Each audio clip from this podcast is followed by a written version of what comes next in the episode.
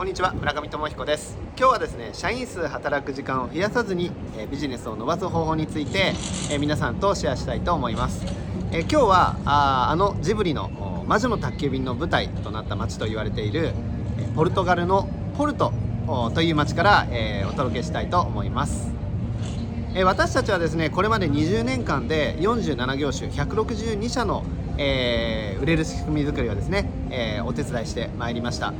B2B、B2C また東証プライム上場から社員10名以下の、えー、会社さんまで、えー、本当にさまざまなリソース条件のもとでですね売れる仕組みを設計構築運用ということをお手伝いしてきました。でまたそのほとんどはですね社員数働く時間に依存した労働集約ビジネスあるいは労働集約的なその売り方しか持っていないということが、えー、ビジネスを存続するあるいは伸ばしていく上での課題となっていた会社さんばっかりだったんですね。例えば B2B であればテレアポ飛び込み訪問といった人海戦術的な売り方しか持っていないという、え会社さんが結構ありました、まあ、テレアポとか飛び込みがですねもちろん別に悪いわけじゃないんですよね。ただその結果として営業社員の方の出入りがかなり激しかったりとかあるいは人材確保採用が、まあ、日本の環境下においてはどんどん難しくなっていきますよね。そんな状況の中で業績がまあ伸び悩みがちということで、え、どうしたらいいかなと。でもちろんウェブ広告の代理店さんだったりとか営業コンサルとか集客代行みたいな会社さんってたくさんあるじゃないですか。ただですねそれらの多くは部分最適になってしまっていてこう全体最適ができるっていうそのプレイヤーはほとんどいないのが現実なんですよね。全体最適っていうのは要するに売れる仕組み作りをこうゼロから丸ごと設計、えー、構築運用するということでただこう集まるとかただ売れるっていうだけではなくって事業としてそのきちんと利益が出るようにうん成長していけるようにこう全体を仕立てると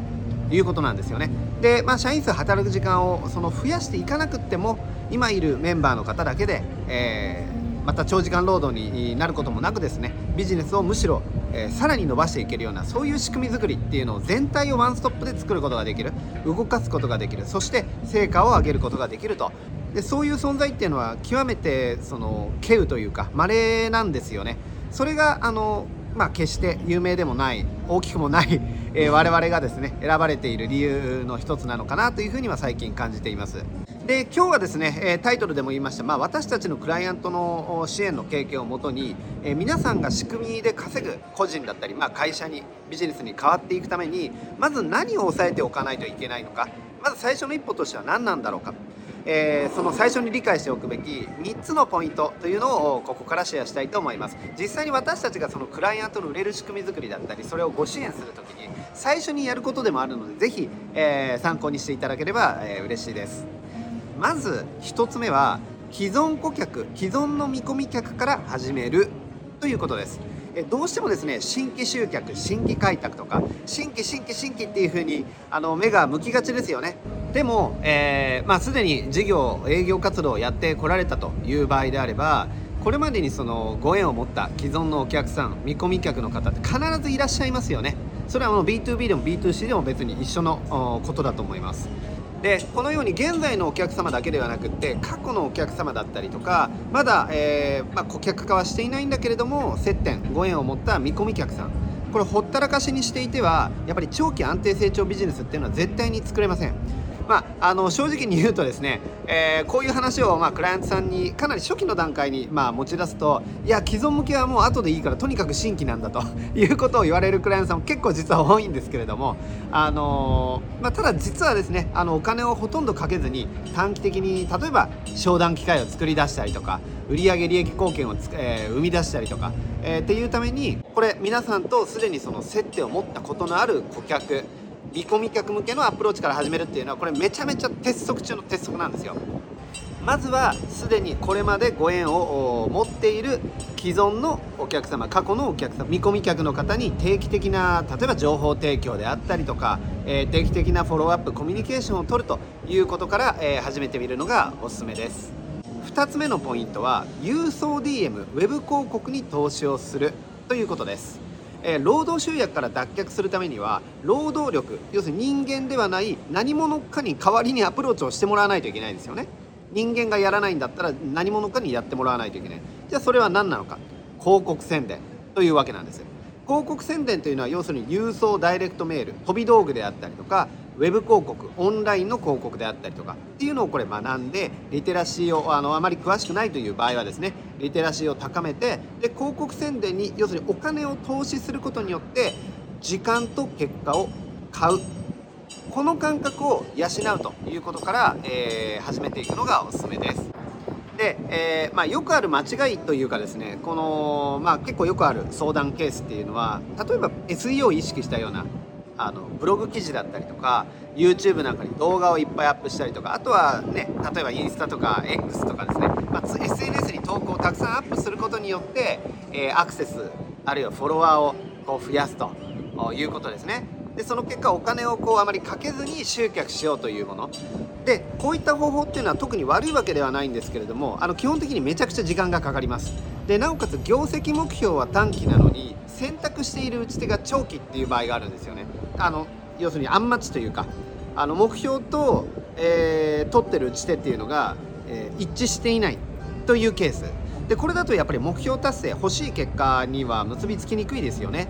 でまた我々がやっているのはその個人のお小遣い稼ぎとか副業というサイズの話規模感の話ではなくって、えー、皆さんも多分そうだと思うんですけどその会社をやっているビジネスをやっているはずですよね。つまりいつまでにどれだけの成果になるのかっていうのが数字で計測ができない読めないっていう、まあ、施策。これを優先するっていうのはちょっとナンセンスだと思いませんか？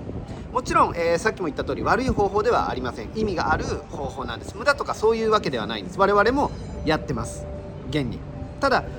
それは基本的にあの年単位でやっぱり手間とか時間がかかるものなんだっていうことを忘れないでください。短期まあ言い換えるとですね短期と長期。短期と中長期のその両方で、えー、集客だったり広告宣伝の柱を育てていくっていうこの両軸の視点が、えー、大事かなと思います。はい。それでは最後3つ目のポイントはコンテンツ制作を身につけるということです。コンテンツ作りに取り組むということですね。コンテンツイズキングっていう言葉もあるようにコンテンツっていうのはその売れる仕組みには絶対に欠かせないアイテムです。例えばコンテンツっていうのは、ま具体的に何を言ってるのか。例えば新規集客のために PDF の資料とかホワイトペーパーとか動画とか小冊子とかまあいろいろありますよね。こういったものっていうのは全てコンテンツに当たる当たるわけなんですでまた顧客見込み客との関係を一度接点があの例えば B2B であれば名刺交換をした方とかお問い合わせくださったあお相手の方とかですね。すぐに受注になったりとかあのパパッとこう進むっていうケースばかりではないと思います。そういった時にあ受注にならないからすぐ繋がらないからあいいやっていうことではなくってやっぱりそれをちょっとな目線長くですね関係をつなぐためのアクション。例えばメールマガジンメールマガだったりとかウェブセミナーウェビナー。みたいなものもコンテンツに当たるわけなんですよね。まあよくあるのはその何を書けばいいかわからないとかそんなにネタないですよとか あとは文章を書くのが得意じゃない喋るのが得意じゃないとかあとはですねコンテンツを作るほどその手が回らない時間なんてないよまあ、このようにですね実にさまざまな理由で後回しにされがちなコンテンツ制作コンテンツ作りコンテンツ発信みたいなことなんですがただですね売れる仕組み作りと長期安定成長ビジネスにおいては基本的に顧客を引き寄せて関係性を維持強化する。そのためにいつも売り込み宣伝売り込み宣伝セールスセールスっていうばっかりではバランス悪いですよね。人間関係でも一緒ですね。顔を合わせるたびに売り込みばかりしてきたらちょっとなんかあのー、会いたいと思いませんよね。あの普通に人と会う時にまあ、それと根本的には一緒なんですよ。やっぱりそのギブアンドテイクでいうギブみたいなあの発想でもあるんですけどやっぱりコンテンツなくして盤石な顧客基盤信頼基盤収益基盤っていうのを築くことはできません。これはどんなビジネスをやっていたとしてももう普遍の真理というか共通のことだと思うんですよね。なので我々もそれをあの自社のビジネスクライアントさんのビジネスでもあのやっぱり非常に重要視して基本の基本軸として、えー、なんとか取り組んでいこうと、えー、工夫しているわけなんですけれどもコンテンツなんです。営業が強い会社ほどセールスプレゼントかクロージングはもうめちゃめちゃ得意なんですよ。強いんですよ。日頃からなめっちゃやってるんです。ただ一方でお役立ち情報とかですね。あの場合によってはちょっとエンタメのようなそういうコンテンツ作りっていうのはあんまり得意じゃない会社さんが多い印象です。まあちょっと言葉悪いかもしれませんが短期的な狩猟タイプのもう新規新規新規新規っていう感じで新規営業に傾倒していた会社ほど例えばお役立て資料ホワイトペーパー1本も作ることができないとかミニ動画1本も何が提供できる何が発信できるんだろうかみたいな感じで、えーと、ちょっと手が止まってしまう。あのいやちょっとそんなことをやってるよりなんか 電話1本かけてねなんか訪問した方が手っ取り早いよねみたいなことにもあのなりがちなんですけれども、まあ、あるいは誰か代わりに作ってくれないかみたいな感じで例えば我々みたいな 存在に外注丸投げしてくださったりとかまあ本当の意味ではやっぱりクライアントさん自身が自社のビジネス自社のお客様のことを考えて、えー、そういったコンテンツを自分自社自前でちゃんと作っていけるようになるっていうのが一番いい形なんですよね。でこのようにその仕組みで稼げる会社へモデルチェンジ、えー、していくこうと思うとまず自社のその発信するコンテンツっていうのをきちんと自社で生成ができるように、えー、ご自身だったりもしくはあ社員チームメンバーの皆さんをトレーニングしていくっていうのは、えー、結構大事な最初のに踏み出す一歩の一つとして結構大事な位置づけになるんじゃないかなと思います。はいそれでは以上今日の内容いかがだったでしょうか、えー、こう労働集約人海戦術っていう方法ばかりではなくって仕組みで稼げる会社今後の日本の環境下採用難な状況に対応していくために、えー、必要な売れる仕組み作りそのための、えー、最初の一歩まず何からやっていったらいいかということで、え、3つ。1つ目は既存の顧客既存見込み客向けの、えー、関係づくりアプローチから始めるということ。2つ目は広告宣伝。お金を投資して、えー、飛び道具とかウェブですね。お金を投資して、え時間と結果を買うという感覚を養い始めるということ。そして3つ目はあ売れる仕組みに、えまつわる。コンテンツ作り。コンテンツ制作。コンテンツ発信っていうところをトレーニングしていく、まあ、実際にトレーニングというか、まあ、始めていくっていうことですね、はい、うまくできなくてもいいのでこの3つ、えー、最初の基本ポイントとなります。是非、えー、皆さんのビジネスに参考にされてください。それでは今日は以上になります。それではまた。